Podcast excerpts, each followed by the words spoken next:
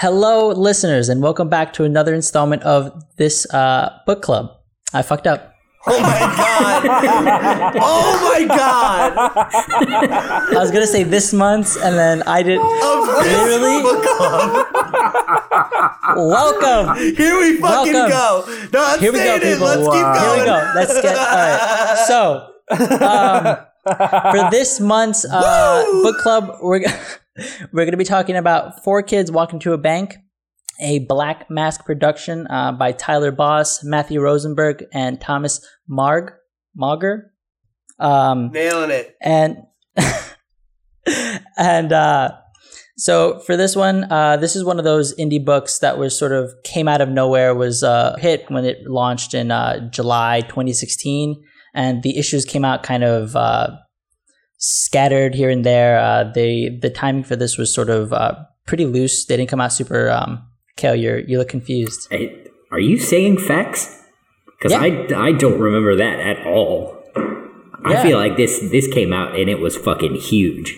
this is one of those you know it was getting some praise coming out of the coming out of the gates um, from some of the top tier people but it was sort of in terms of being uh, published and pushed by black mask it was didn't have that initial backing just because you know it was one of those smaller books black mask is one of those smaller pubs um, but when it what during its release it was getting a lot of press particularly because of the way that you know this book sort of used the medium um, and because of the way that it sort of played with a lot of uh, cool tropes from an artistic standpoint, um, which is one of the reasons we're going to be talking about it today.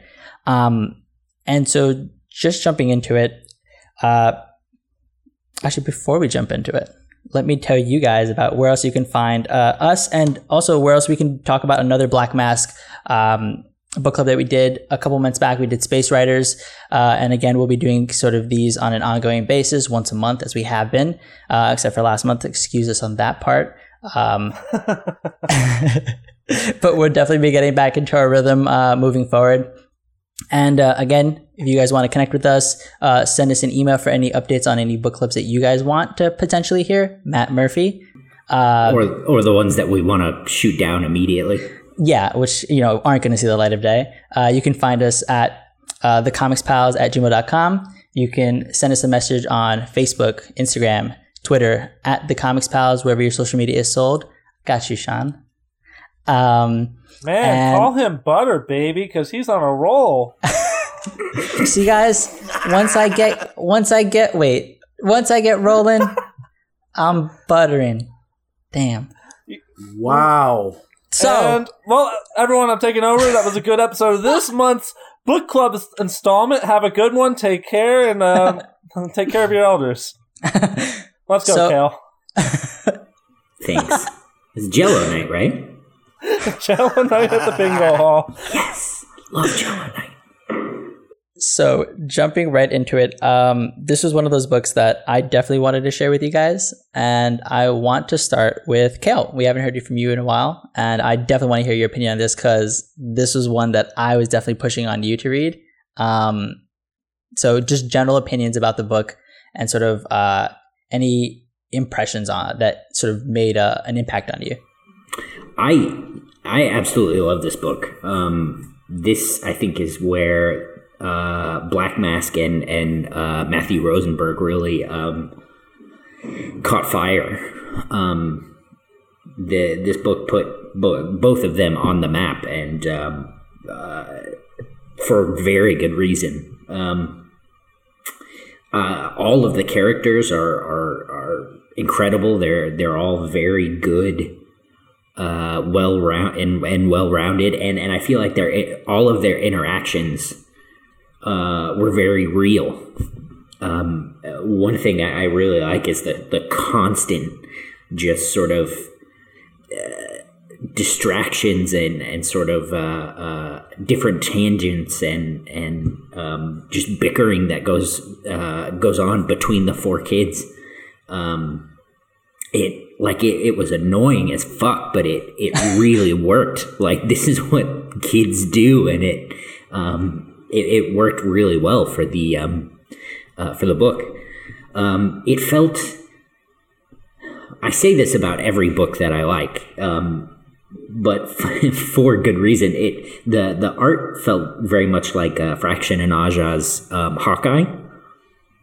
Um, it, it the who's the artist here? It uh, That's the highest praise coming from you too. Yeah, the uh, who the flatter for this was Claire Dezutti. You should say the flat earther. The flatting, the flatter. What does that mean? They lay down flat, so it's not like full colors. It's like they'll lay down like the initial sort of preliminary shades and primary colors, and over that the art gets uh, the coloring and art gets added. Okay, because Tyler Boss did the art and the design. So does that mean he did like pencils and then did the secondary colors? probably Okay. yeah. Yeah, Um, and then wallpaper design was Courtney Menard. And I like that it was just they had to call out the wallpaper because the wallpaper is dope. It's dope. yeah, it was cool. especially in that last issue. I think it is where it really shines for me. Well, and like, Uh, but you- oh, no, go ahead, go ahead. I was gonna keep. I was just gonna keep going. Um, yeah, yeah. The the book it, it's got a very the art. Uh, Tyler Boss has a very Aja feel to to the way he he pencils and and uh, and the way the the flats and the the colors all work out. It all just works so well for the book. Um, the, the way um, uh, one thing that really really got me in the in the first couple of pages is when uh the the page the little girl is punched in the face yeah. then like i had to like take a second and read it and go wait what the fuck I love I love that device that they use where like they under you know there's like, under almost no circumstances is it okay to Yeah. punch a like walk into a house and sucker punch a kid in the face. yeah Reminded me of uh, yeah. our talk about Alec Baldwin on the Comics Pals proper. Fuck him. Uh, yeah I, I really really enjoyed this book i thought it was great Awesome. Uh, Pete, I know we had a bit of a, a chat uh, before the the show, so I definitely want to hear yours. Yeah, I uh, similar to Cale, I was really, really, really impressed by this book. Uh, I think it it was. Um, I went in with high expectations because of you know the aforementioned hype surrounding the book, uh, and your you know your very uh, glowing recommendation of it, and I think it exceeded my expectations actually. Yes. Uh, I I thought the writing was really really excellent. Um, it was very funny, and I think uh, like Cale said, the it, it gets the tone and tenor of children um, at, of of that age of that eleven to twelve, you know, preteen age. I think perfectly. You know, of, of the way that they talk, the way that they, they bicker, the way that they argue about meaningless shit. I love how almost every issue starts with them playing a game or playing playing with toys or whatever.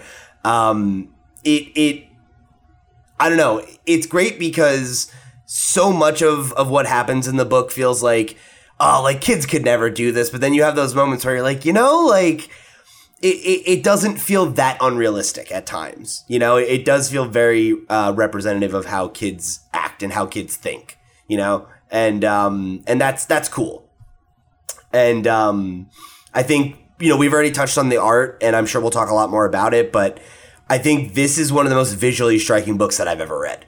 Uh, I think the art is like really, really excellent. Um, like I had I had some issues with um I thought there were times where some of the character models I thought felt a little bit like just off sometimes. I thought some of their proportions sometimes seemed a little bit like Orientation and stuff. yeah, yeah, exactly. Yeah. And some of it that felt like very uh, inconsistent because there are times where it's like excellent, and then there are times where it felt a little bit, um, I don't know. I guess just like jarring because of some of the angles and the way that it made some people's faces look kind of distorted at times. It just that was the the one spot where it lost me, but um, that wasn't like a consistent enough problem for me to not, you know uh, like levy praise for the art, you know, because I think the the coloring specifically is just really impressive. You know, I, I don't know that I've seen.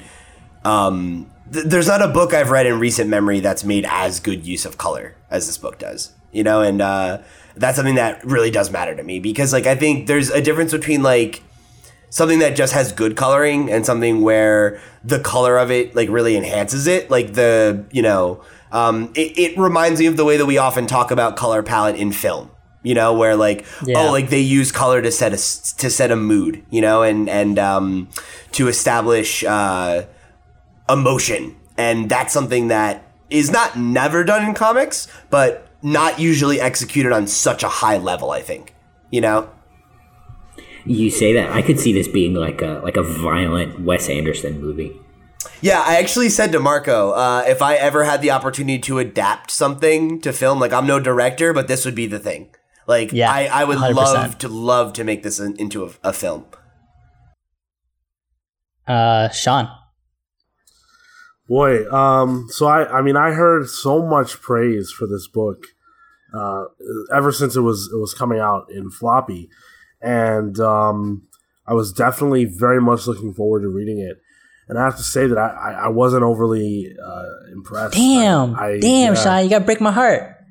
I uh, I didn't think it was really anything special, to be honest.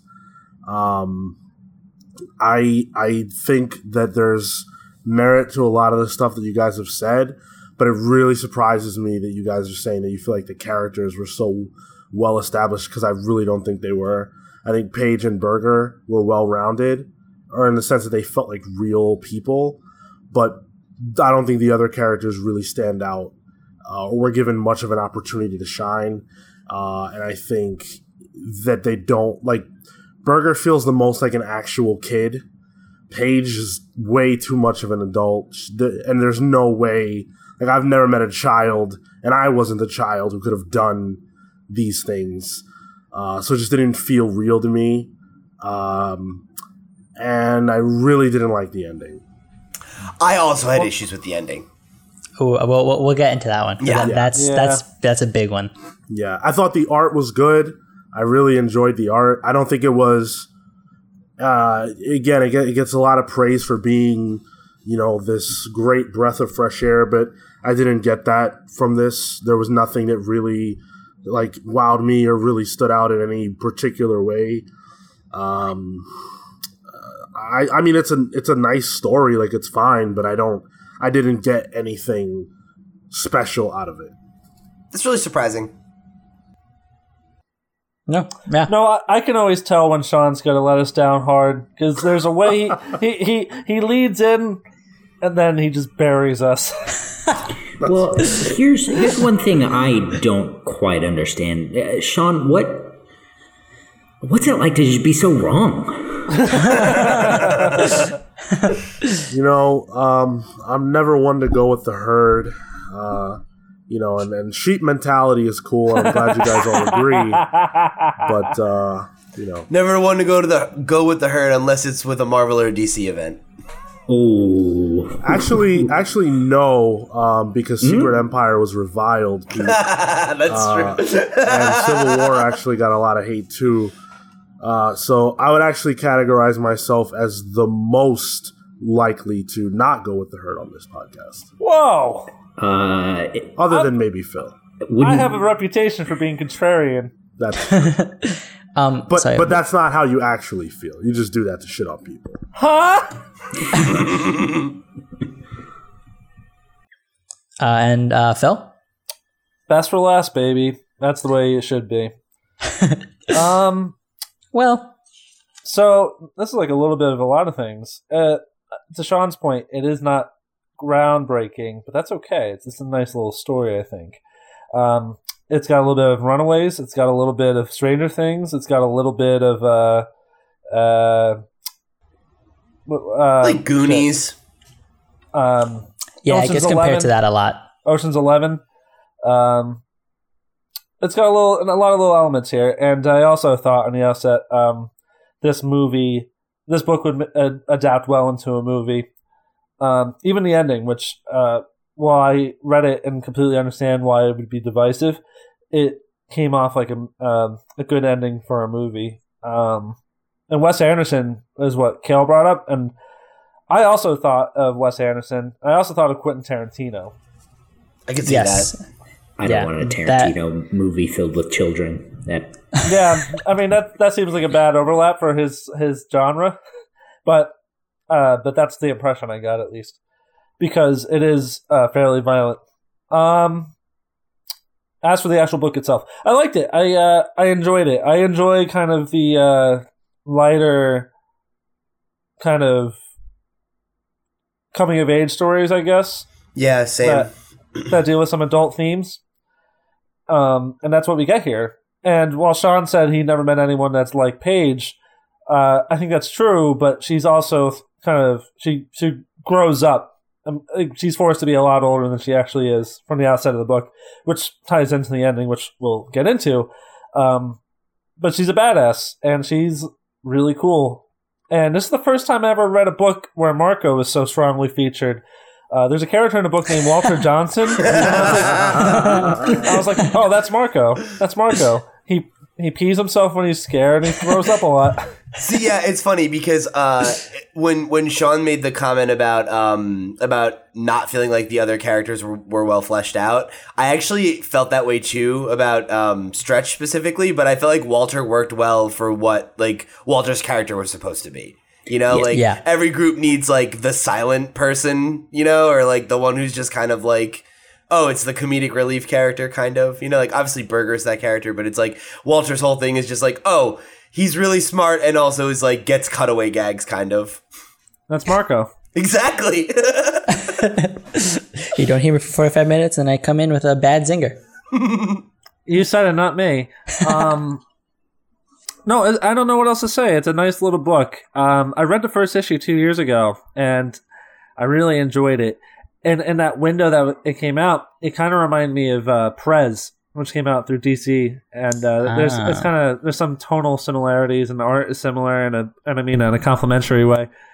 Um, this book is very youthful, and I think that's refreshing because there's a nice window where there's a lot of books coming out 2015 2014 2016 like saga and runaways and bitch planet that have a real youthful appeal and i think this kind of ties in with that kind of that kind of genre and uh, it's healthy for the industry it's healthy for for the medium and uh, in that regard I, I have nothing but compliments to the book I think uh, something I'd like to add there too is I think the thing that was also really refreshing for me was um, I think it, it does a lot of really creative things with panel layout, and that's Yeah, that's for sure. cool. Mm-hmm. You know, like the pacing of the book is really interesting.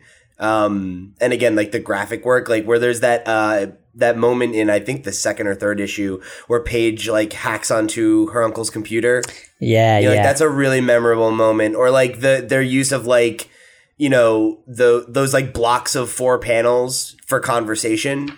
Yeah. oh they're good yeah and it could be all in the same room in the same context but it's just gridded out And I like that they even play with that, right? Like there's the moments where like where they're dealing with the bullies later where they they use that four panel grid but then they break it so that there'll also be like other, you know, smaller like or not smaller, larger grids within that kind of framework to show like a to show how a scene played out. And it it just feels very um I don't know, just it's just creative, you know? And again, I, I think you're right, Phil, that I wouldn't say that it's groundbreaking, but it's definitely refreshing.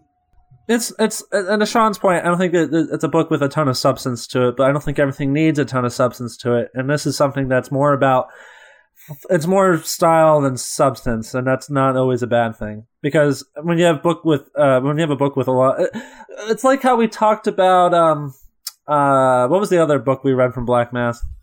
Space Riders. Space Riders. That that book was no uh, substance, but it was all flash. Uh, and I defended that book with Marco, but this book has a little more substance than that. Obviously, it's I think it's a lot better book. But my point is, uh, not everything needs to be really substantial, and that's okay. Um, and the other movie I thought of while reading this was Home Alone because of how bad the bad guys were. Yes, Bad- that's a very guys. Home Alone Yeah. vibe. That's totally true. When they go burn down that dude's house, I was like, this is like Home Alone, like R rated. Yeah. So, and that's what that movie could have been if they let Joe Pesci swear. But but that's beside the point. Um, yeah, it's a good, it's a great book, and I think, I think, I think there's definitely an audience for this, and I can see why it was a sleeper hit. To your point, Marco. So uh, I want to start with. I mean, there's been a lot of discussion about the characters specifically. So um, I was going to start with the art, but let's start with the characters. Um, and for uh, I'm going to put them into three camps. Sort of our protagonists, our antagonist, and then um, the dad. Edward Turner, like in the middle. And, uh, let me get this straight: antagonist, protagonist, dad. Got it. You know how you group people. I, I feel like this. I feel like this grouping already has flaws, but let's go.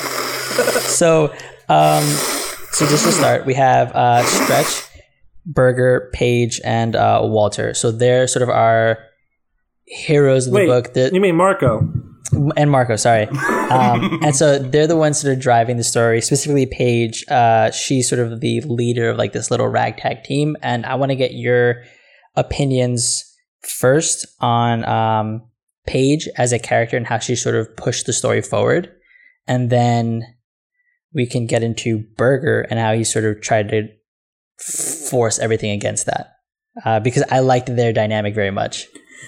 I think. I think Uh, the No, go go go. Okay. I think the thing about Paige is that she could have used more uh, background. You know, we didn't we didn't find out the hook about her dad until issue 2 or 3. Two, like uh, that he was a previous uh, con. Yeah, yeah, yeah. Yeah, and two. then at some point they it's sort of a fleeting mention uh, about her mom uh, killing herself. I, I think. Yeah, yeah. and and you know while while you do have that sense when all of this come eventually when you have all of this information you do kind of realize who she is it doesn't feel like it comes early enough to really justify what she's doing you know i can i can see uh you know the the cool girl uh, standing up to the bullies and and I mean, I guess I, I, I can't necessarily relate to the cool girl, you know, stepping in front you're, of. you're neither of those things, my dude. I'm the coolest girl. Put that on a t-shirt, Marco. He's cool girl. Cale's cool girl. Uh, I I can't relate to the cool girl standing up to to you know uh, criminals walking into her house. You know, it- but it, it was a, a enough of a hook to to go. Oh, okay, who is this character? But then uh, I I do think that doesn't necessarily pay off the way it should. Yeah, I I disagree with you. Well, I, I just to I, I feel like I probably land somewhere between those two p- positions then because I don't totally feel how Cale feels, but I see what he's saying. I like the idea that all I had to say is I kind of disagree, and you're like, well, I'm in between. Right. that's that's the Pete special. I didn't have to flesh out my idea. You're just like, yeah, I'm in the middle somewhere. Yeah, and, and let me be clear. I do I do like the character, but if I were to look for a flaw in in the way she was written, I, that's that's what I think I would.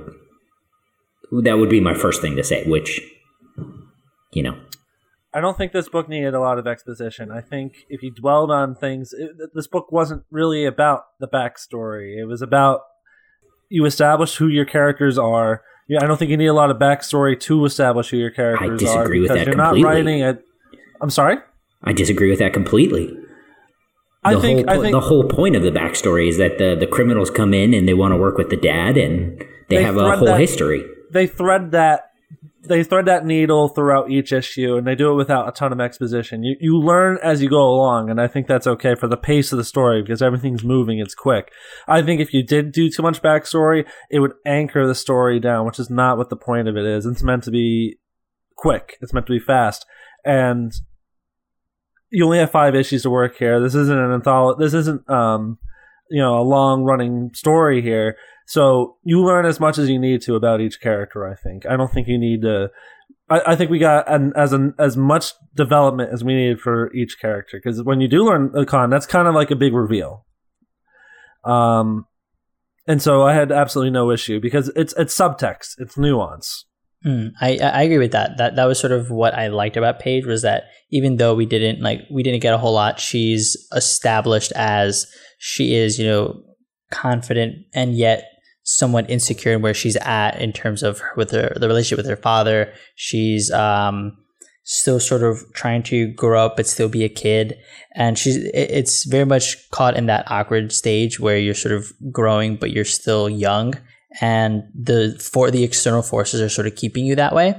Um and I think that to your point, Phil, slowly releasing that information over time sort of helps us paint her more and allows us to sort of see her grow as well. Because you know you start to sort of see okay she's sort of this way because xyz happened. And then this happened because you know, she's experienced something else. And i think that was a good way to sort of reveal it even without sort of dwelling on the fact that you have to uh, provide more context. It sort of goes with the flow which is very much the style of the book i think Listen, Cale, we've been doing this podcast for about 100 episodes and we haven't heard Marco's backstory yet, but you know he's a character that's growing and he's having his coming of age story as we speak. But think about how famous we would be if he would give his backstory.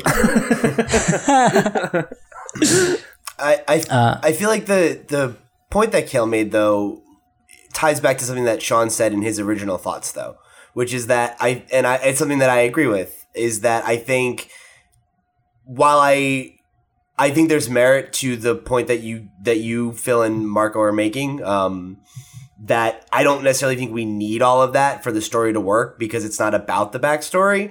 I think despite not getting much backstory about Berger, he feels more fleshed out than any other character in the book.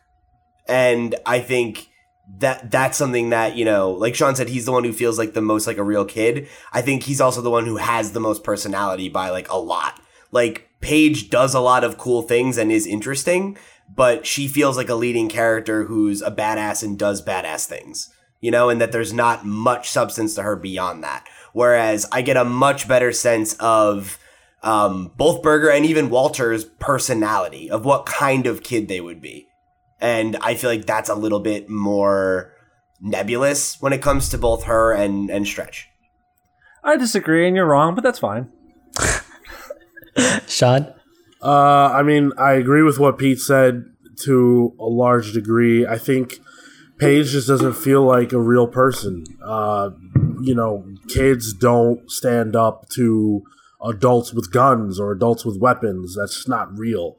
Um, and I don't think that there's any amount of backstory you could give me other than that she's an adult living in a child's body that would lead me to believe that that's something that I can uh, understand as someone who was a, a, a, young person and didn't have those experiences. Listen, every um, Robin disagrees with you. right, which is also, you know, fantastical. um, you know, and and to that point, like Robin has training, right? She's like a very average kid. But I mean, like, um, what do you, what do you think about like um like comparing it to something like Stranger Things, where it's like there's a bunch of eleven year old kids dealing with like monsters that could easily eat them. You know, they're but horrified. Think, think sure, about they're... think about what those kids actually do. It's almost nothing. So you're saying yeah. like you're saying her boldness and her lack of fear and everything is what kind of ruined it for you? Yeah, she's completely fearless. Yeah, okay. She doesn't give a shit. She's all about it. Um, she's resourceful. She has a- answers to everything. She feels like Batman. Like she just does. There's nothing she can't do. Huh? And maybe she is. That's that. That's you know like I enjoyed watching her do those things, but I also felt like okay, well this is this is entertaining, but it's dumb. Is how I kind of came away. Can I ask you and, a question though? Because uh, I I kind of felt that way until um, about her specifically, but I kind of like felt that t- got turned around on me once we got to the uh, kind of like that last issue where like they're actually doing it and it just fucking crumbles and like everything falls apart. And I was like, oh, they really are just dumb fucking kids and they didn't really pull this off at all. Yeah, but that should be the whole book. The whole book should be them just failing because that's how real life works. Uh, you can't like how okay you can only be so bumbling as you know criminals. Like they were the the criminals were able to rob a bank and get away but they couldn't stop some kids from screwing up their stuff. Yeah like, that's not i don't buy it. Uh, nah no Do you don't believe in talking dogs either or what? No. Uh, uh, Sean, go into uh, Berger since I, you sort of mentioned he was the most uh, realistic for you. Yeah, Berger was super annoying, man. Um, Berger, Berger was really, really grating, but and I and I I, I didn't like him, But I will say that if just if we're evaluating the realistic nature of the characters, yeah, absolutely. I've met kids like that, and um, he feels authentic. You know, um, for whatever his reasons were that he was like that. I mean, you don't even need a reason to be like that. With Paige, I need to know how she's capable of this. Of being But so with fearless. Berger, sorry. Of being so fearless. Right. With with with Berger, it's like, all right, you're just a you're just a twelve year old. Like I I get that. Um, and uh, so yeah, like but but again, substanceless. That he's just a, a regular kid. That's all he is. And a regular kid does not a nuanced character make for me. I thought the most fleshed out character in this book was Glory Hole. Oh my god. the random vagrant. Yeah, we Yeah. didn't. Uh, we you know we didn't really uh, make a character segment for for him. Yeah, That was my point. I was like, we're already like, and where does the uncle go? They're both protagonists, obviously. They're he- they're the heroes of the story. They're the they're the minor characters that you know we can gloss over. Gloss over, the uncle's the only morally upstanding character in this story. Period. He's the only one. Even his partner shoots a child. Obviously, if you're listening to this, spoilers. well, every one of these is spoilers. It's a book club. You don't come to a book club I having know. not read the book. Can, can we That's- talk about Berger maybe? Yeah. That's why I said obviously. yeah, I'd love one. me too. Uh, Pete, go. Uh, yeah, so I mean, I think what Sean's saying is like overall like true. Like I, I don't think that there's like much nuance to these characters, but I don't think there needs to be. You know, like I think there's not nuance to a lot of um, characters in stories like this. You know, Yeah, uh, that's not the point. yeah, right. Like it's we're not trying to establish like long running characters. It's like they're they exist to to be our protagonists, you know. And I think their dynamic really works. But I think the point I made earlier is is really how I feel about Berger is that he's the most well defined character. Um, and in terms of like how I felt about him, yeah, he's an annoying little shit, but that's why he's funny. He's a good conduit for humor. Um, like I thought that scene where they do the stakeout, where it's like they have the clock and it shows that it's Oh, like yeah. he loses his shit within like 15 minutes, and he's like, "Why'd you even invite me?" It's like we fucking didn't invite you. Get the fuck out of here. Uh, th- those moments, um, I thought really landed for me, and like it, it, it very much like, you know, he's like he's like the chunk. Yeah, He's, Car- definitely. he's Cartman. Yeah, Like yeah, right. But he he has no there's that never turns around. And that's what that's what killed it for me. Is that like that's the difference between just a character that just exists to serve a purpose and a story. There's no story with him. He's just a, he's just annoying, and that's not inter, that's not like there's nothing special about that. That's okay though. Like in real life, people are just people. Like they, like, these these are just archetypes. You know, they're here to fulfill a narrative purpose.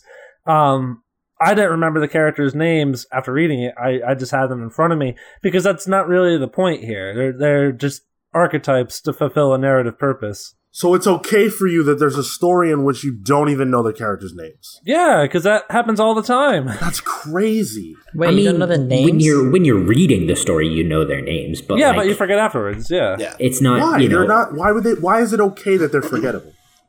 Be- because that's not the purpose. Yeah, the because purpose. is the whole story revolves around them? But the, I The whole don't. I don't think the characters are like themselves forgettable. It's just they're archetypical. You know, like they're not Yeah. like they're. It's because the point of it isn't to like develop characters. It's only. It's only. Exactly. A, it's only a five issue story. Like the story is Exactly. is the story of these kids doing this thing and what happens. You know, and like It's a it's a slice of life, but the slice of life is something crazy happens. Right. And like I feel like in in that specific scenario, like like in like Goonies, right? Like none of those characters are well developed. It's just a story about a bunch of kids that go on an adventure. And I think it's like it's like that, but with a you know the comparison that was made before, like a Quentin Tarantino kind of vibe. You know, I feel like in a lot of those films, you don't get a lot of uh you don't get a lot of the characters. They're just well written. Their dialogue is interesting. You know, their conversations are interesting. Pulp Fiction is uh, one of the best movies of the '90s, and I don't remember a single character from that movie, like the names. Yeah, but I, I, I know the iconography. but those characters are so much more well developed than these. It's not even a, it's not even a contest. I don't know and if if you're talking true. about if you're if you're talking about dialogue, the dialogue in that movie is uh, unbelievably superior to this. Like, Sure, there's but nothing. There's nothing. To, it's all whimsy. There's nothing to this book. I wouldn't say the characters in that movie are more well developed, but yeah, I mean the dialogue is better. But that's what Tarantino is like known for. Yeah. Is he's very good at dialogue, um, and it, it bounces better. I mean, it's, yeah, it's- but you I'm- can't. You can't bring it up. You can't bring it up as an example, and then when I counter you, say, "Oh, well, that's because that's what that's No, no, known no, for." no, like I- that's not an argument. I, I'm not. I'm not countering on the measure that uh, you're, you're mentioning dialogue and stuff, and sure, that's better in that movie. But my point is, you don't watch that movie for remembering, you know, uh, Samuel L. Jackson's character's name or, or uh, uh, um, what's his name from Grease. John Travolta. John, John Travolta. Travolta. Yeah. Yeah, you don't remember the characters' names necessarily, but it's a movie about what happened. Yeah. it's a slice of life and the event, and that's what this book is. That was why I Obviously, brought it's that not, up. and it's not as good as Pulp Fiction, but that's like an unfair comparison in quality. But this is good in a different. This is good in a lesser way, and that's totally Okay. fine. I think I think the reason Berger works is because there's nothing to him. like there's so much other shit going on. And and Walter even serves a you know a small comedic purpose, but you know, I think I, I think I really think Berger is there to remind you, oh yeah, these are just kids. Because he's shitty and he's whiny and he's you know, he uh, you know, he listens to his mom. Yeah like I, I, I really Um, think that's his whole purpose. So uh, Walter and Stretch are sort of the minor characters there. The the stand up ones are definitely Paige and Berger, but uh, I guess talking about both of them in terms of what they serve to the book, uh, I think is a more valuable conversation than talking about them individually. So, um, what do you guys, in terms of how they serve the story, uh, feel about Walter and I'm sorry, Marco and Stretch? Yeah, I like Walter for the most part. You know, he edits the Comics Pals podcast. But he's kind of a little shit sometimes, and I don't like that he talks about Swamp Thing so much. But and you know what? He also throws up and and and stuff way too often. Fair. uh, Pete. Yeah, uh, I, I think Walter felt like a character that that worked for me really well. Stretch kind of felt like the one who was like a hanger on for me. Like I feel like until until there's the moment where he's like, "Hey, we need we need to stop doing this because we're kids and we're gonna die. Like this is a bad idea." That's really his. That's all he accomplishes throughout the entire story. And like I don't have a problem with him just being the other one, but like he really doesn't do much besides that. And I didn't get much from him as a character. Whereas I felt like, uh, to Cale's point, like Walter does serve a comedic purpose, right? Like Walter um, also serves a narrative purpose. That he's the smart one who's able to, you know, cook up these chemicals that they can use to pull some of this crap off. Walter White. Sure. And Oh, and to that to that point, Huh? I feel like Stretch. Um, fuck, I forgot what I was gonna say. You got this, baby. I know you haven't done a podcast in three months, but you got this. oh, oh, oh, oh. Um, Stretch. Um, uh, uh, Paige. Pa- Okay, hang on. Let me get there. Paige. Paige at some point says that Stretch is her best friend, and it's like, what? Where did that fucking come from? Yeah. Like, Oh yeah, yeah, yeah. right. I remember that. I was just like, oh, okay. like of I never got that of the impression. three, I guess that makes sense. But like, He's the least annoying. Yeah. yeah, he he was also the I mean, first to bail. I think, I think Cale brings up a great point. Oh, Sorry, no, I I took a drink and had that thought. Oh. So I, Good that's job. okay. Uh, no, I, I think Cale brings up a great point that you know I, I feel like there's a lot of there's a lot of just telling that happens in the book and not a lot of showing that happens. Um, and to me that's that's a problem. Like I, you know with with Walter um, I guess I guess what I was supposed to get from him was that he's just this awkward kid and that he's there just to be someone for me to laugh at. But I feel like we already had that with Berger, so I don't really know why we needed. Like, yeah, they're different. They're the way that you get the laugh out of them is different, but it's the same purpose. So I didn't really see why we needed that. Um, and then Stretch doesn't do anything. He's a non. He's he's being. If it wasn't for the fact that he needs to drive later, there's no reason for him to be in the book at all, and I don't see why that's okay. But okay. Like I said, normally, normally, um, show, telling and not showing is really problematic for me most of the time in books. Um, but again, I think for something like this, that's a kind of high octane and you're just going from point A to point B, it's not it's not the end of the world. Yeah, that's sort of where I I sit in terms of uh, like Walter and Stretch. Stretch, I definitely see he's not active in that sense that he's you know participating in, in every piece of it and to and i mean walter you know he has his contribution um, but for me he was more of that conduit for for the comedy uh, more so and uh, I think definitely Berger was, uh, I think Cale you had mentioned is just to sort of ground you, remind you that they are still kids, even though they are sort of doing these grander things. Um, that at the end of the day, the the collective group, they're children, and you're telling a story about children in this odd scenario. Um, to Phil's point, where it's just you're telling the story of this is what happens with these people. Um, so for the antagonists, uh, I don't really care about Skinhead Mike, Silk, and Hayes. Like they're non-characters essentially. They're just there for laughs. Um, so I, if anything, to focus on Vernon, who he's at least for me didn't read off as much outside of he's just sort of the leader of uh, this ragtag team of crappy I bad guys. He had a name. Um, I'm glad Yeah. you didn't care for the Nazi character. I'm glad to hear that. uh, unlike our president. Whoa! Jesus. Marco, edit that out. That was fucking cool. That was a cool sentence to come out of his mouth. um, so thoughts on Vernon and as the collective group that is uh, that are these sort of uh, bad guys. I mean, uh, I, I, I, I definitely think Sean's assessment of them is correct. Like they're just like comedically stupid. Like you know, like they're they're terrible at their jobs. But then I, I felt like when it was like, oh, they just did it. They pulled it off, and they didn't get all the stuff they needed back, but it was fine. And it's whatever. They did it, and they're they got away. It's like, so then why were they so stupid the rest of the book?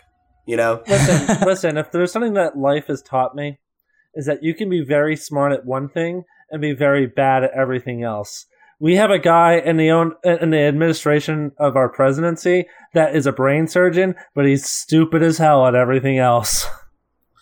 that that notwithstanding again like you you can't you cannot sell me on the idea that these characters are this stupid every single other page of the book except the one where they get away with the crime But i just don't buy it I will say that there are a couple instances where they where dumb things happen to them that aren't necessarily them being idiots. It's like chance. Like or like Yeah. or like just the kids doing something. Like when they burn down the house, that's not them being dumb. It's the kids light the fucking house on fire. You yeah, know? that's kind of a wild card move right there. yeah. Th- yeah but that's one instance like they're the whole rest of the book is full of them being stupid they they don't they don't they don't do anything smart like they're not even supposed to be smart characters they're not presented that way and that's fine but okay so then but then why are they able to rob a bank so successfully the kids are smarter than them like Yeah. that's how I they're mean- they're presented so how come the kids can't get away with it Probably the because can? probably They're because the robbers. kids fixed it so that the adults could could get away with it. Because remember, they flattened the the cops' tires. They, you know, they did all the other shit.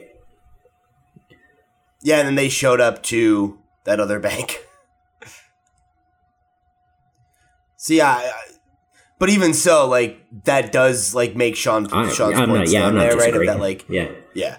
Yeah, they're so they're still so dumb that like a group of 11 and 12 year olds are smarter than them.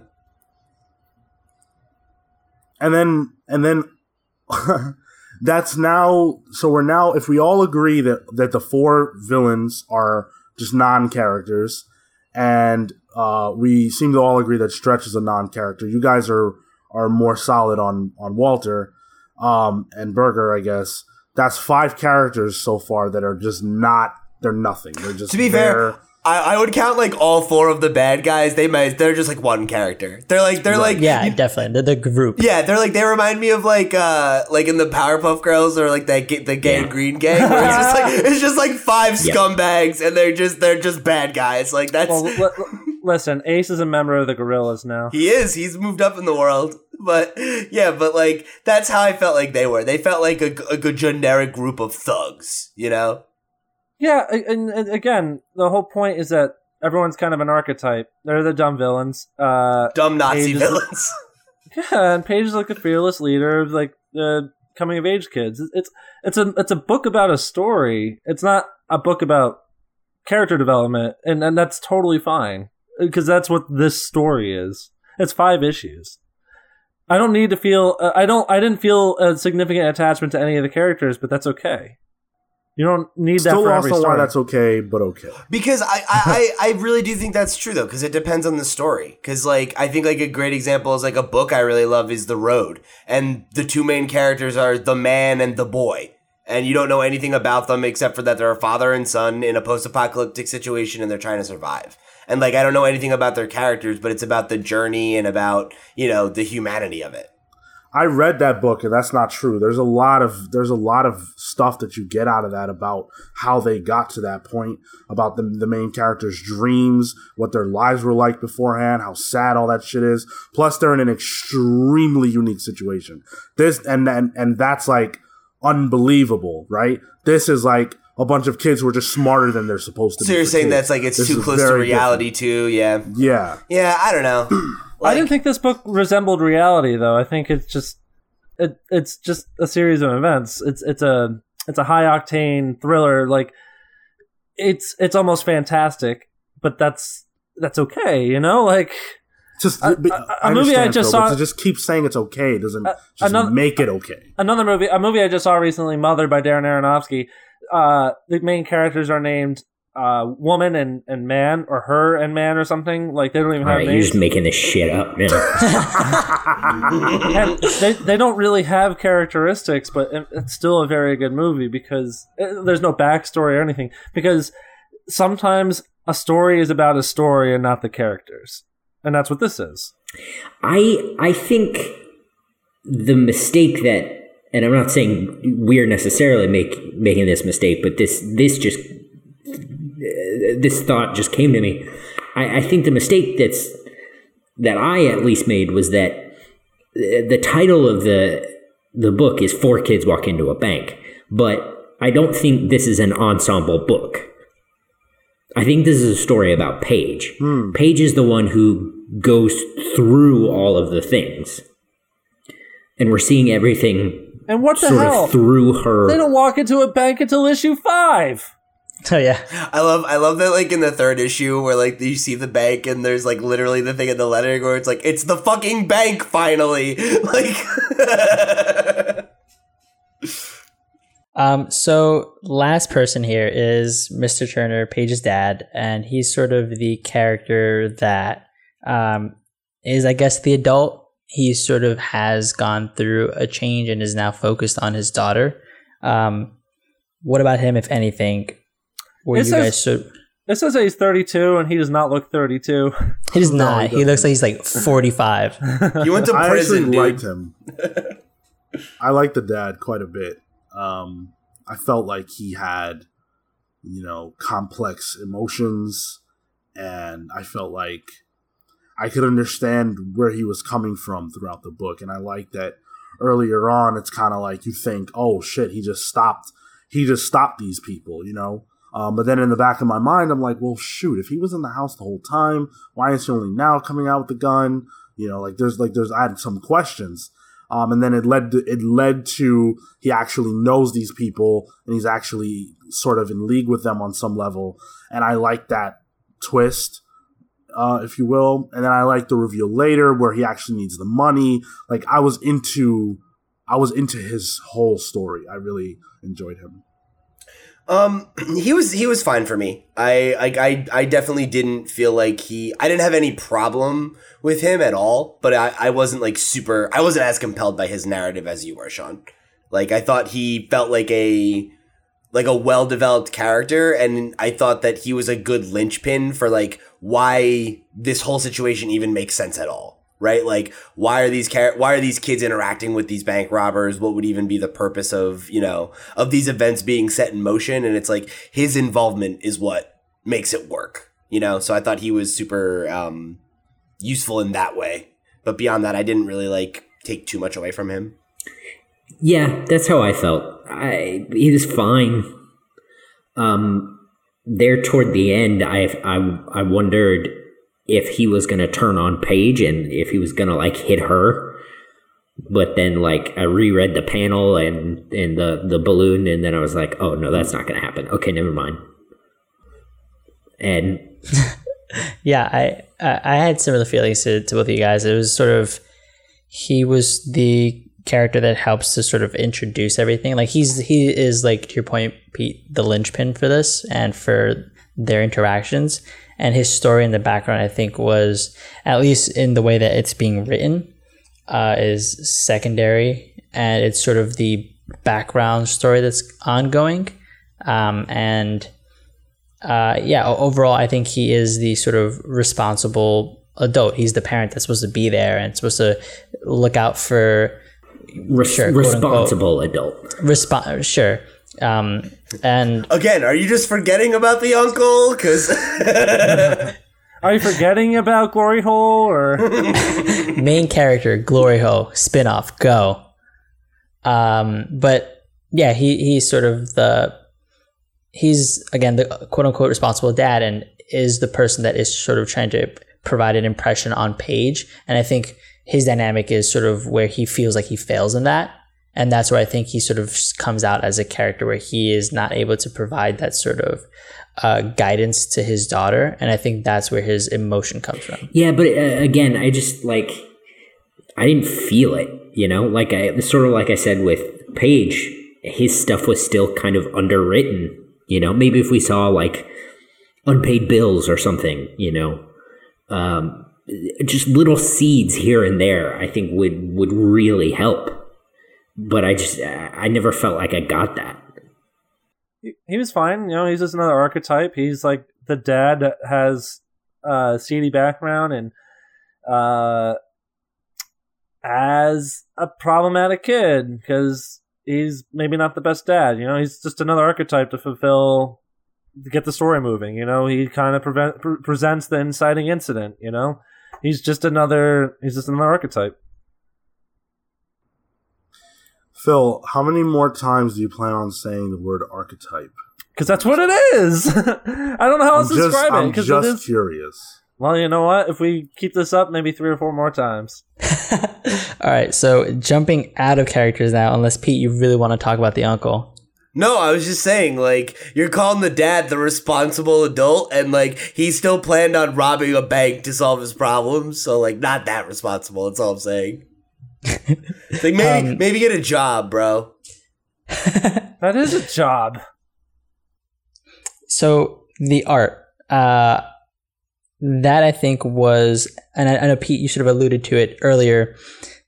It was, it was, it was really great. It was uh, something that I thought enhanced the, um, the com- the the comedy in the book, um, and to your earlier point as well, you know, some of it wasn't necessarily, it wasn't perfect uh, in terms of the way that the characters were modeled, in terms of the way that uh, the characters were established. There were some inconsistencies, especially with Stretch's height. I don't know if you guys noticed that, but like sometimes he'd he be like, on, dude.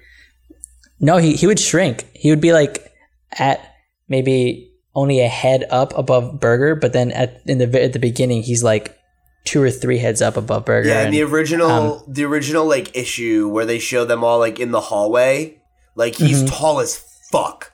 And yeah. then later on he's just like kind of you know, he's like maybe a foot taller than the other kids. Dude, that's puberty, man. That shit has him. Yeah.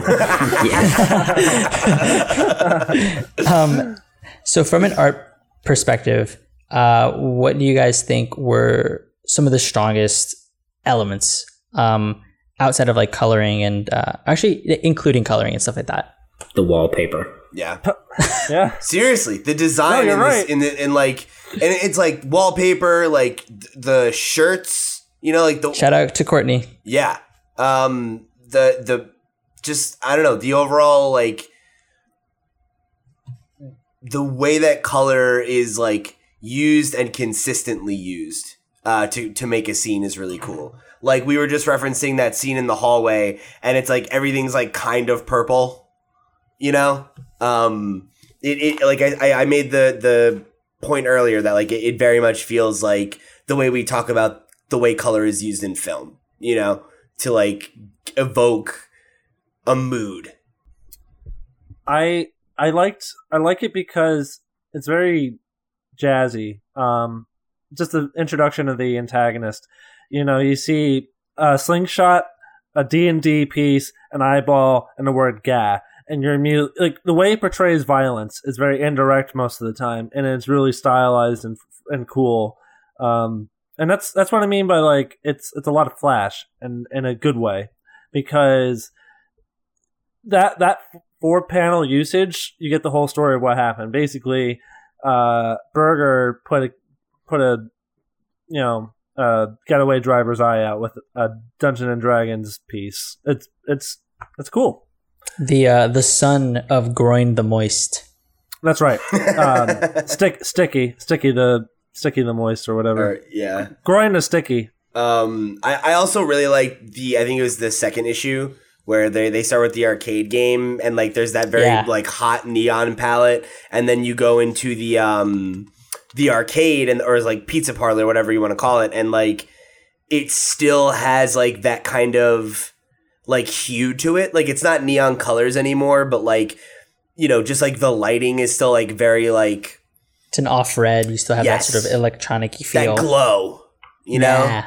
Um, every every video game or, or board game portion, the art looks different, and then and that's really in a complimentary way. Yeah, or like or like when they're playing with the cars, you know, and they're like they're they're doing the RC stuff, like that. It, it, they're they're I, I like how um it, it has a consistency in the design, but it's not afraid to break that consistency. Like another great example, I'm looking at a page. It's when they go to break into the house before they burn it down, and um, Berger tries to break down the door, and he goes from like looking like you know he's like I can break it down, and he's got this like kind of tough look on his face, and he's rolling up his sleeves, and then he goes and splats into it, and there's this like he's got the little cartoon X's over his eyes, and he all of a sudden looks like you know the uh, Vault Boy from Fallout, you know, and that like it's not afraid to play with uh, proportion in that way is um, I think really cool as well.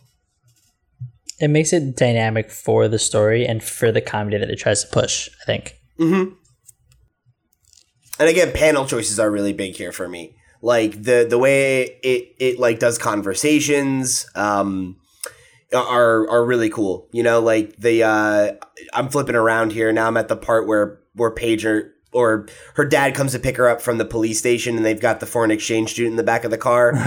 you know, and, and Oh yeah. there's there's the move from you know long shot short shot long shot then the four panel grid for three blocks another three on the next page and then it does the opposite right? And it's this mirror image that it creates. And it's it's really cool. It's there's it's a really great sense of motion and i think especially for how dialogue heavy this book is it does a really good job of making that not feel dense for me you know? Yeah, I think the best thing I can say about the art is that the the paneling was was excellent. Um, keeping pace in comics, I think, is something that is uh, unique to the medium, and how that's the that's a big requirement on the shoulders of the artist. Um, and I think it's easy to get wrong, but this book, I was always gripped, which is which is you know for a book that I didn't like that much, the fact that I was always gripped by it is, is a good thing. And I would attribute that more to the art than to the art and the way that the dialogue flowed within the panels than what was actually happening within them. Um, so that so that was something that I really enjoyed, and uh, I, I also think the coloring was really really good. Um, there, there was just a lot of a lot of real high spots. I thought, um, and again, it's something that's easy to not notice in a book. But there are some pages where the way the light hits the characters is really good, and it creates a different emotion than if that light wasn't there. If they chose a different color, and you can feel that. And uh, yeah, I mean, I, I, I, I don't think I was as blown away by the art as it sounds like you guys were, but I think the the paneling specifically and the the colors were excellent. I wanted to pay particular note to uh, the lettering because there's a lot of cool things that they did with it. Um, the one where you know the the fourth issue, I think, where they sort of uh, are playing with the pre- pretending to be robbing that bank or like there's like a heist going on, and then Berger destroys the the bear. It just says And- dickhole. It's his dick move, and it's just Oh, like yeah. a slam, like like you know, it's sort of inventive and and playful. Uh, every time that Walter throws up, there's like dialogue attached to that because he's talking through that vomit. You, Uh, you know, my favorite one was in the in the first issue where uh, Stretch gets hit with the dodgeball and it just says jocks. like it plays with those and uh, i think that that's really it, uh, it makes this medium that much more unique and the way that you play with it because you can do that here um, so unless there are any other thoughts on art i definitely want to talk about uh, the ending because i feel like there have been mixed feelings on that particularly phil What? Why me? just want to out just gonna you know call you out You're the only one who's gonna defend it. Yeah, that might that might be true actually. Um, so I mean, I, I guess we should talk about what the ending is. Um, a cop shoots Berger in like the hip, and just like in the stomach or something right yeah, yeah, like the kidneys maybe. He gets shot in a pretty bad spot because he if he if it's left unattended, he will bleed out and die. Then Paige shoots uh, the other cop, not her uncle, in the arm, and then they make a getaway and try jumping over like a river, and they get caught, and she gets arrested, and it just fast forwards to some indeterminate period of time in the future, and her dad's there. No longer a nice salt and pepper haircut, all pepper. Or all salt, yeah, he's probably about 45 at this point. and uh, she's out of jail because she robbed a bank and shot a cop. you know, did you did you guys notice that uh, Walter and Stretch were there, but Berger wasn't? Berger's Do you think not. he- Yeah, he definitely. He Berger's died. I definitely think he dead. died. yeah Berger died definitely dies. yeah yeah Um, and and the it's alluded to with the the uh, the wings and, and the car and all that stuff. He's like, I believe my mom's car can fly, all that stuff. Like it, he, he's definitely dead. Yeah, I didn't. Um, So yeah, that's that's the I ending. didn't get folks. that at first. I only just came up with that. So that. Oh, okay. Yeah, I, I, I definitely got that the first time. Um, and that's part of why I didn't like it. Uh, because I, so I think the entire ending from where Berger gets shot until the the page where it says later, I think is is a really good ending to this story. Actually, um, it escalates really quickly, and I think like that is a little off-putting to some people sometimes, but I, I don't mind it in a story like this where it's like they're doing something very serious and we're treating it very lightheartedly and then all of a sudden it gets very real. That can work. And I think why it doesn't for me is I think that this ending and the last what is it uh four pages uh it really it I think it kind of takes the wind out of that moment. You know? Um at least for me because I think like ending on the line of we're just kids and he's bleeding out and you know something's wrong you got to help him like we're just kids that's a moment. That's a really powerful moment. And i i get wanting to end it on like a more upbeat note of like oh it's okay but it's like it's so weird. It's weird that we just have this flash forward all of a sudden and all the it's like, oh, it doesn't matter. Yeah, Berger's dead and the other two kids I guess didn't go to jail or they got out sooner because it was her idea or whatever and it's an indiscriminate amount of time later and it's like if you're not going to give me any answers to those questions, why even pose them? Just end on a strong moment. So, I do like that scene where they're in the water and she says we're just kids because at the end of the day, even though this is a coming of age story, they are just kids and they're trying to do these fantastic things. And basically, the series of their actions, because this is all, this is a, basically a story about just doing, just doing, just doing. And they eventually find themselves in a point where they, like, they figuratively crash into a object that cannot be moved and the story comes to a halt because it has to. This story has to end, and it ends with them failing fantastically. Um, up, up until that point, you know, they kept moving like a perpetual motion machine to the point where things kept working out, but things kept gradually getting worse. Things kept gradually getting worse to a point where, bam, point of no return. I like the ending because ultimately, this is a book that was about a father and daughter who couldn't they couldn't get along. She was a teenager that kept rebelling and rebelling, and obviously the circumstances were really extreme. But that's kind of the point of the story: is that everything is fantastic, everything is magnified to this substantial, extreme degree.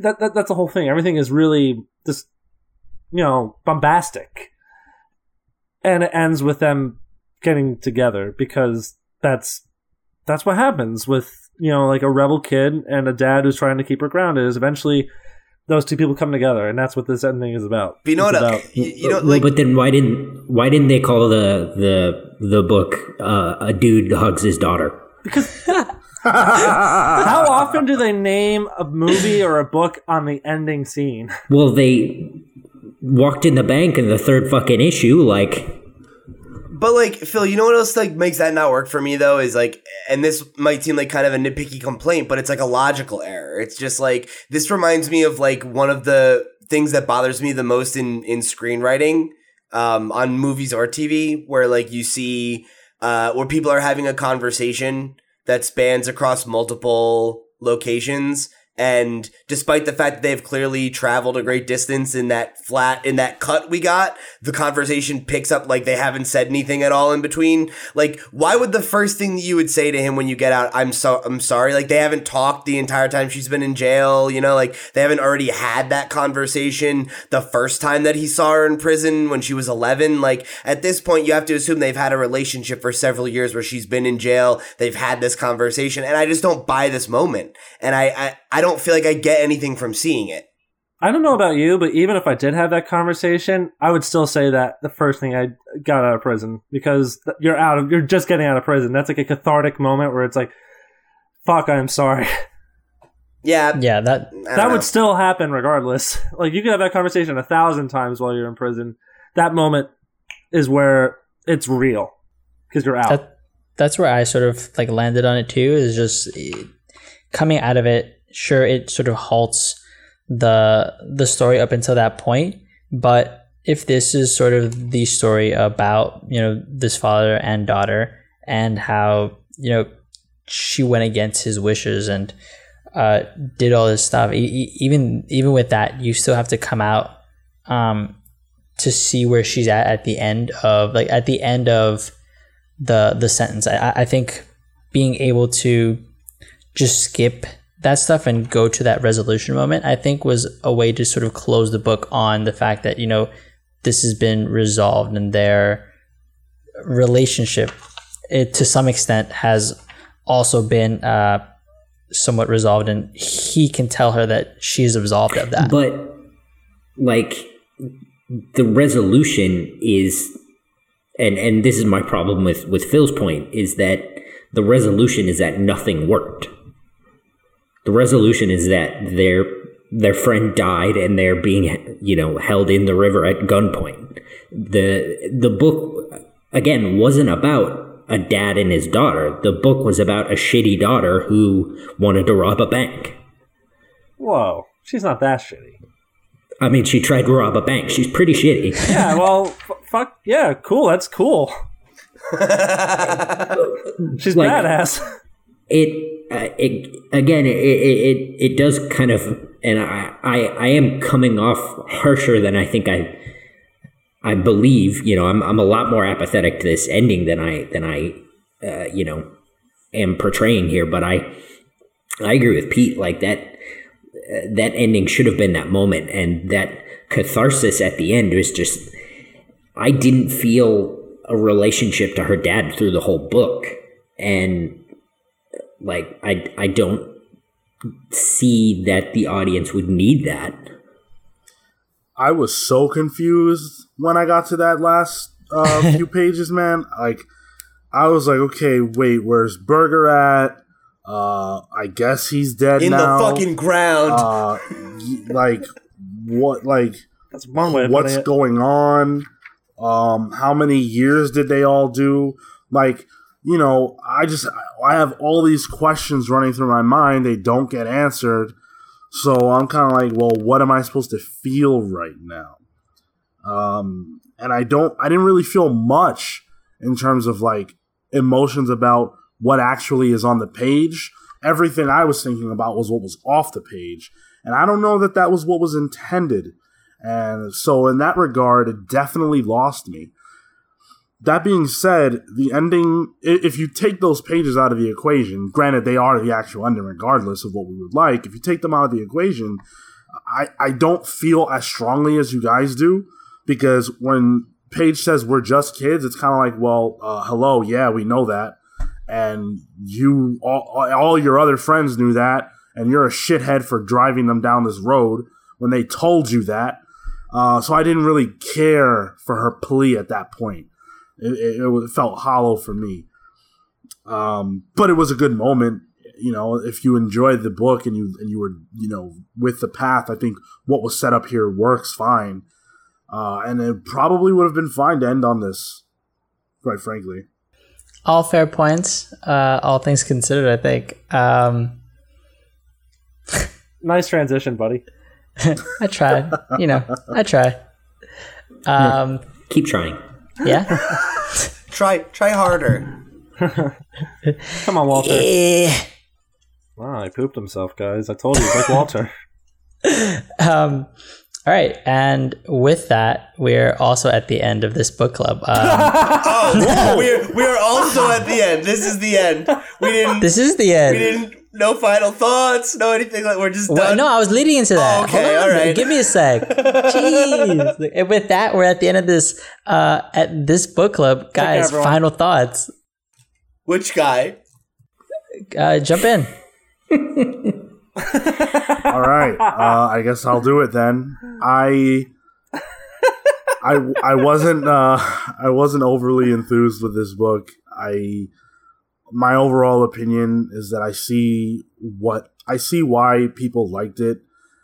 I guess uh, every other type of story like this that I have seen, I've enjoyed more than this. Um, the comparisons that have been made here, you know, like Stranger Things, I think is better than this. Um, but uh, you know, it's hard to do a lot with five issues. I, I I grant that, but I think more could have been done than what was done. It's possible that that Matthew simply wasn't going for what I wanted out of this book, and that's acceptable. It just means it wasn't for me, and that's fine. Um, but I, I, I, I wouldn't. If the question, you know, the question we always ask at the end of these things is, "Would you recommend it?" And I wouldn't. I wouldn't recommend this book to anybody. Like, Damn. it- it- it- not, not, not, not that I wouldn't recommend it at all. I just mean I wouldn't. It wouldn't be a baseline recommendation. You're you're I would need to know- a- you wouldn't be like anybody can read this. Right. Yeah. I would need to know the person's specific interests Yeah. before I recommend Yeah, this that's fair. book. And if I were going to recommend a book like this, there are other things I might go to before this. Um, but I think it gets points for style, like you guys said, for sure.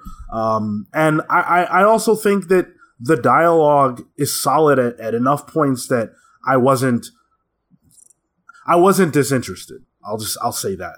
So I'm not mad that I read it.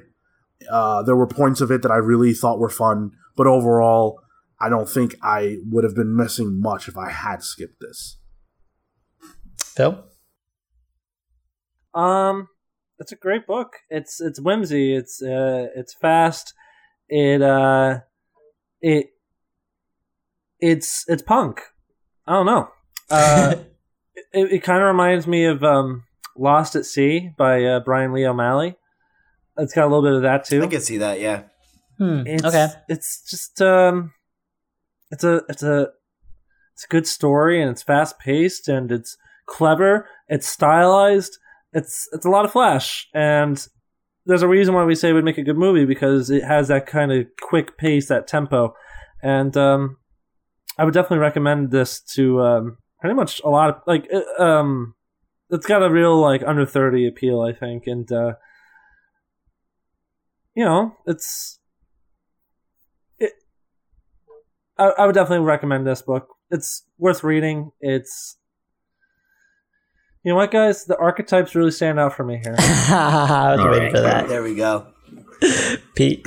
Uh, I would say I'm, I'm very aligned with Phil's opinion. I think um, him and I made a joke off mic that this is very much where our interests intersect. He used the words um, Archetype. it's youthful. he oh, yeah archetype no, but he uh, no he he called it youthful. He and he compared it to both jazz and punk. And I think both of the, I think those are apt. Uh, I think the there's a lot of energy in this book. I think it's very stylistic. It's flashy, and I think that's often used as kind of a derogatory uh, term. You know, when you're especially when you're talking about like a piece of art. But I think like they're it's it's style with substance. I don't think it's all style, no substance. I don't know. I, the substance is your mileage may vary on where that substance is, but I think the the work is substantive. Whether or not um you know the characters always worked for me, and and sometimes the pencils were off. Like th- there are there are things here I would ding this book for. It's not perfect. It's not revelatory, but it's very good. Um Yeah, and I almost I almost struggle to d- describe how I feel about it because all I really want to say is, yeah, it's cool, it's good, it's cool. that's it's it's it's very cool and i think it's i i would say the things that are special about it are that it's it's just unique you know i think we we made a lot of comparisons to other works because that's how you talk about art you know especially when you're talking about something that other people might not have heard of like you you you go to shorthands but i think it does a really good job of using the things it pulls from as well as its medium and the strength of the creators behind the project to really put together something that feels fresh and that has its own sense of identity. And I think I, I agree with both um, Cale and Sean to varying degrees that I think they're they would would have probably benefited from that sixth issue. Um, I think there there is space to have done more to have fleshed things out a little bit better. But in the same breath, you don't always need that. And I think this is a book that doesn't. And uh, it, it worked for me regardless of those things I would criticize it for. And uh, in a large way because it, it just feels good, right? Like Sean said, even for him where he didn't really love the book, the pacing is right. It feels good, it looks good, and it has uh, it has a real style. And that's, you know, those are things that are not um always like the easiest to talk about because they're kind of ineffable and they're going to work for different people in different ways. Uh, but I think there there shows a lot of um, skill and and just uh, a desire to do something original here, and I appreciate that. Yeah, I I'm somewhere in between everybody. I think I I, I did enjoy the book um, as a piece. Um, I think for the purposes of of this review podcast, I was um, more critical of it than I I think I would have been in any other time. Um, I I did really enjoy it. I I, I agree with uh, Pete, but I also I also stand with uh, by what I said. I think you know a lot of the characterization is similar to Sean. I think a lot of the characterization could have stood f- a lot stronger than it did. Um, and I think I think even just little things here and there, you know, would have would have done a lot. Um, I think the art was strong. Um, I, I yeah, I I would recommend it, but I don't think I would recommend it to someone looking to get into comics. Yeah, that's a Um, good point. it it is strong. It's a very good piece of work, but like Sean said, there are other things I would go to first. I forgot to comment on the uh, the recommendation thing. I I definitely would recommend this to people who are like image fans. I think if you're already into Yeah, yeah. the stuff that's kind of outside baseball or outside the realm of of like what you know you might expect from more conventional comics, and you've already read a lot of their you know bigger offerings, and this is something that you might have missed, and I think it would be well worth your time. Yeah, uh, Pete, I think I'm definitely aligned with uh, what you've sort of laid out in terms of recommendation and just the way that this sort of functions as a piece of art. Um, I, uh, I don't know. I, I, I think I would maybe recommend this uh, just in terms of it being of like sort of a, a high octane adventure. Um, I might recommend this though. Uh, to your point, Cal, I think it may get lost. Uh, so some of these larger points might get lost. Um, so I think it's still one of those books where I would recommend to somebody who's tangentially into comics, but not someone who's a starter. I think, um, regardless of whether or not they're fans of Image or DC or Marvel. Um, and yeah, for me, this was one of those uh, other books that I think was, uh, for me, stellar. It, it sort of drives a, a great story. Uh, the art is on point. It provides a lot of energy, like you said, Pete. And overall, I I have fun with it, and I think that at the end, you know, being able to to provide that for a reader is ultimately the the end goal. Being able to enjoy and have fun with uh with a, a book and a piece of art like this. Um, so with that, uh, what Phil? You're doing great, buddy. Damn it! You're doing great. So, so with that, the next book club will be Venom. So definitely stay tuned for that. Uh, we are getting ready for the most exciting movie of our century. I want to say, yes. um, yes, Wait, wait, they're making a four kids movie. yeah. Oh, Def. um, and yeah, if you guys want to send us any recommendations, uh, if you guys want to connect to us and share your thoughts on the book, we definitely want to hear it. I definitely want to hear that because this is one of those books that you know I wanted to share with the larger groups and, and my pals here. Um, so definitely send in those thoughts. You can get us at uh, via email, thecomicspals at gmail.com, Twitter, Instagram, Facebook at the Comics Pals.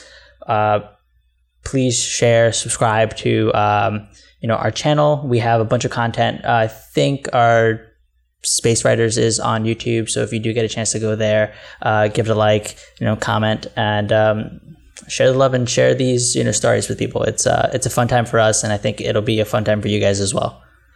Bye. Holy shit, Cale's back. See you next month, baby. Hey, uh, Sean and Phil, do you do you guys think you could hug? I really need the catharsis after after after that book. All right, Just- Sean, come here. Nah, I don't like the archetype. I'm sorry, tiny princess.